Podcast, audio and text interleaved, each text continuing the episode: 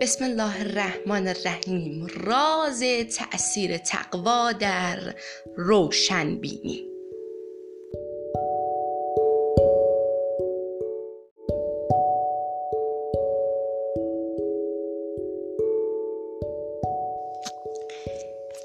یکی از حالات و قوایی که در عقل انسان عقل عملی و طرز تفکر عملی انسان که مفهوم خوب و بد خیر و شر درست و نادرست لازم و غیر لازم وظیفه و تکلیف. اینکه الان چه میباعث بکنم و چه نمیباعث بکنم و این گونه معانی و مفاهیم را بسازد تأثیر دارد. تقیان هوا و هوس ها و مطامع و احساسات لجاجامیز و تعصب آمیز و امثال این هاست زیرا منطقه و حوزه عقل عملی انسان همان حوزه و منطقه احساسات و تمایلات و شهوات است. این امور اگر از حد اعتدال خارج شوند و انسان محکوم اینها باشد در برابر فرمان عقل فرمان می‌دهند و در برابر ندای عقل و وجدان فریاد و قوقا می‌کنند. برای ندای عقل حکم پارازیت را پیدا می‌کنند و دیگر آدمی ندای عقل خیش را نمیشنود. در برابر چراغ عقل گرد و غبار و دود و می ایجاد می‌کنند و دیگر چراغ عقل نمی‌تواند پرت و افکنی کند. فیلمس ما که در این فضا الان نشسته ایم و می‌گوییم و میشنویم و می‌بینیم به حکم این است که یک نفر سخن می‌گوید و دیگران سکوت کردند. یک چراغ و نور می‌دهد و فضا هم صاف و شفاف است. ولی اگر در همین فضا با این یک نفر سایرین هم هر کس برای خودش حرفی بزند و با صدای بلند آوازی بخواند بدیهی است که حتی خود گوینده هم ندای خود را نخواهد شنید. و اگر این فضا پر از دود و قبار باشد کسی کسی را نخواهد دید. این است که گفتند حقیقت سرایی است آراسته هوا و هوس گرد برخواسته نبینی که هر جا که برخواست گرد نبیند نظر گرچه بیناست مرد.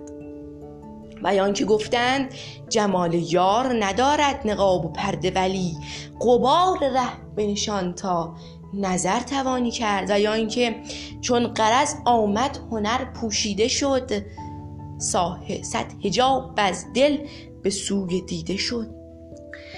برای مثال جوان محصلی را در نظر می‌گیریم. این جوان از مدرسه برگشته و فکر می‌کند که لازم است درسهایش را حاضر کند.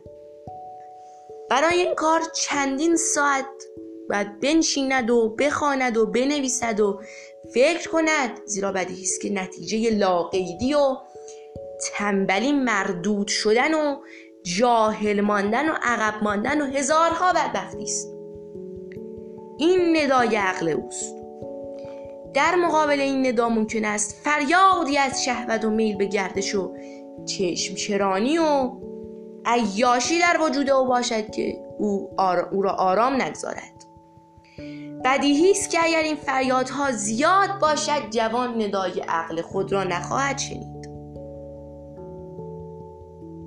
و چراغ فطرت را ندیده می‌گیرد و با خود می‌گوید فعلا برویم خوش باشیم تا ببینیم بعدها چه می‌شود. پس این گونه هوا و هوس ها اگر در وجود انسان باشند تأثیر عقل را ضعیف می کنند اثر عقل را خونسا می کنند و به تعبیر دیگر این هوا و هوس ها با عقل آدمی دشمنی میورزند. در حدیث است که امام صادق علیه السلام فرمود الهوا عدو العقل. یعنی هوا دشمن عقل است.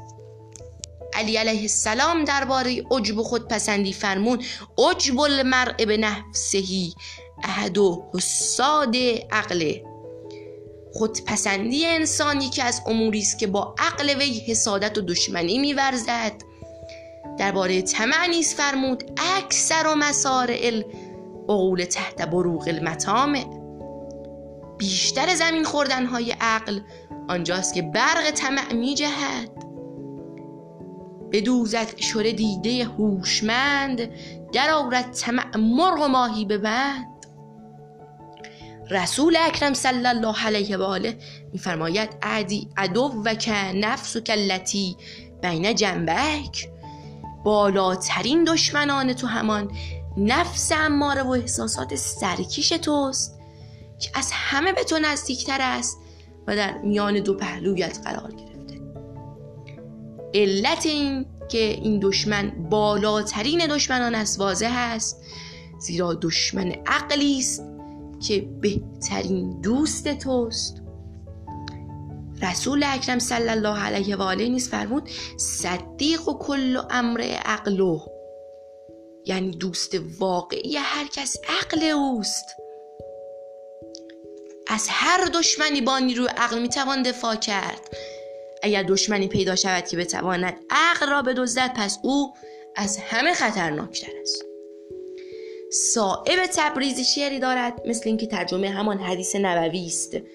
می‌گوید بستر راحت چه اندازیم بهر خواب خوش ما که چون دل دشمنی داریم در پهلوی خیش پس توجه به این مطلب لازم است که حالات و قوای معنوی انسان به حکم تضاد و تزاهمی است که میان بعضی با بعضی دیگر در میان است در یکدیگر تاثیر مخالف می‌کنند و تقریبا اثر یکدیگر را خونسا می‌کنند و به عبارت دیگر با یکدیگر دشمنی و حسادت میورزند. از آن جمله است دشمنی هوا و هوس با عقل